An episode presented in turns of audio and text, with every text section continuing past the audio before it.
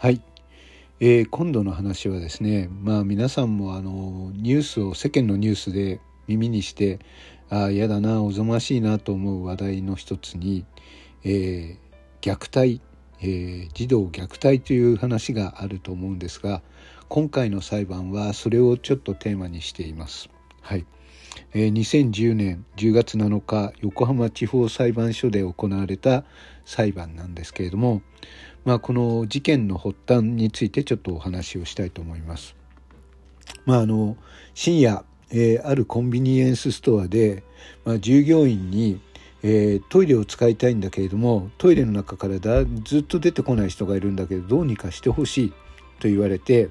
えー、従業員の人が、えー、トイレをノックして「えーと、すみません開けてください」ってあの「どうしました?」って言って「開けてください」と言ったところ、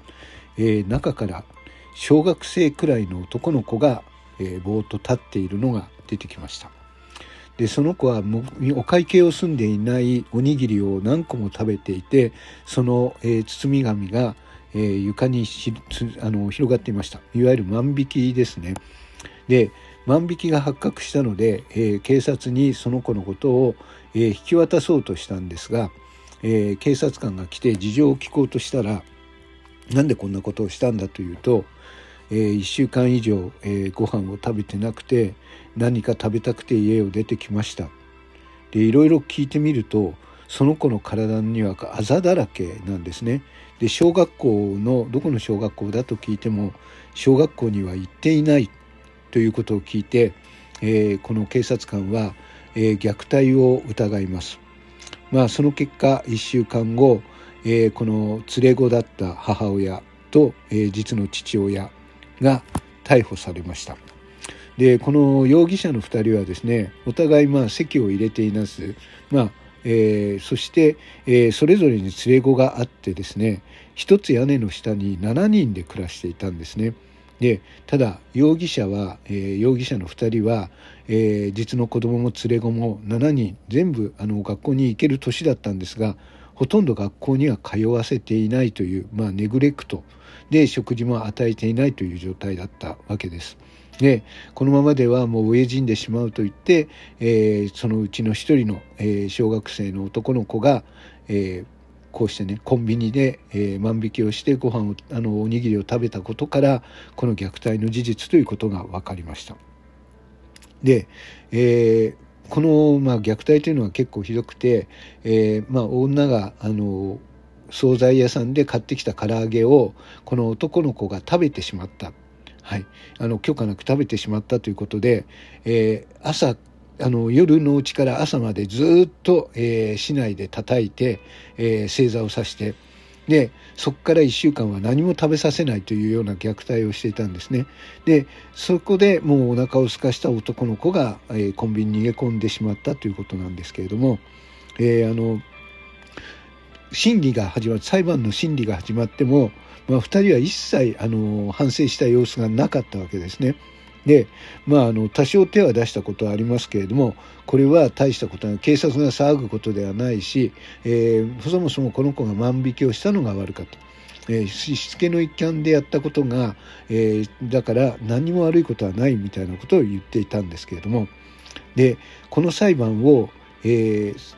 担当したのは女性裁判官でした。はい、えー、香川玲子裁判官という方なんですが、えー、この裁判官も同じくらいのお子さんがいらっしゃる方だったんですね。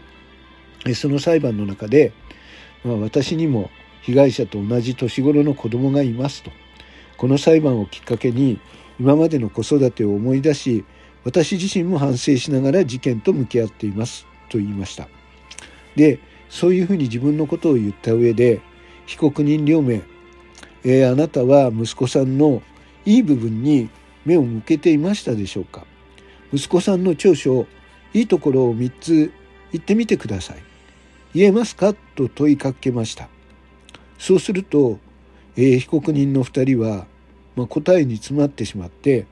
まあ黙ったまま突っ立っていた。その様子を見て、えー、この香川裁判長はお父さんあなたは息子さんは嘘が多いと言ってましたよね。でもなぜ嘘をついたのか考えたことはありますか？子供の言動の裏にはそうせざるを得ない理由があったのではないでしょうか。親が2人とも怒ったら子供は逃げ場がありませんよというふうに大きな声で、えー、この裁判裁判議場ですね大きな声で訴えました。で、えー、そしてしばらくしてもう一回黙っている被告人にこの裁判長は問いかけます子供は親の鏡で子供を見ればどういう家庭で育ったのかがわかると言われたことがあります二人は息子さんに愛情を注いだと胸を張って言えますか？自信を持ってこんな風に育ちましたと世間に言えますか？と言った時に、えー、初めてこの被告人の女が涙を流し始めました。で、私たちが間違っていました。本当に申し訳ありません。親としてあまりにも未熟で後悔しています。もし許されるなら、ここからは優しい心を持った母親になりたいです。と言ってから反省していますと続けました。ただ、えー、この香川裁判長は、この二人に懲役1年の実刑判決、つまり刑務所行きを言い渡します。ただ、将来、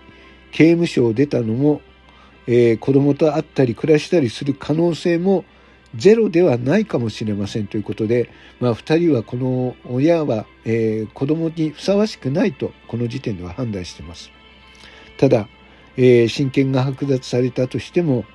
また同じようなことを繰り返したらこれ以上の不幸がありません。裁判でのやり取りを思い出し自分はどうして事件を起こしてしまったのかどうすれば防げたのかを考え続けてくださいというふうに言われました。えー、この裁判は意外と有名な裁判で、まあ、この香川裁判官の言葉は、まあ、世の中の母親の気持ちを代弁したというふうに評価されましたただ実際にね一人の母親としての実感がこもった個人的な素朴な怒りが、まあ、裁判という公な立場を発せられたということで、まあ、非難されている部分もあります。はいまあ、あのこの児童虐待というのは年々あの、まあ、通報される方も多くなったということもあって、えー、どんどん年々増えてます。はいで、えーまあ、実の子供に対してとかあと、まあえーまあ、連れ子、はい、あの付き合った女性が連れてきた他の男性と,、えーとの間に生まれた子供が犠牲になるケースも多いです。はい、最近は裁判に行ってもそういうケースが多いんですけれども、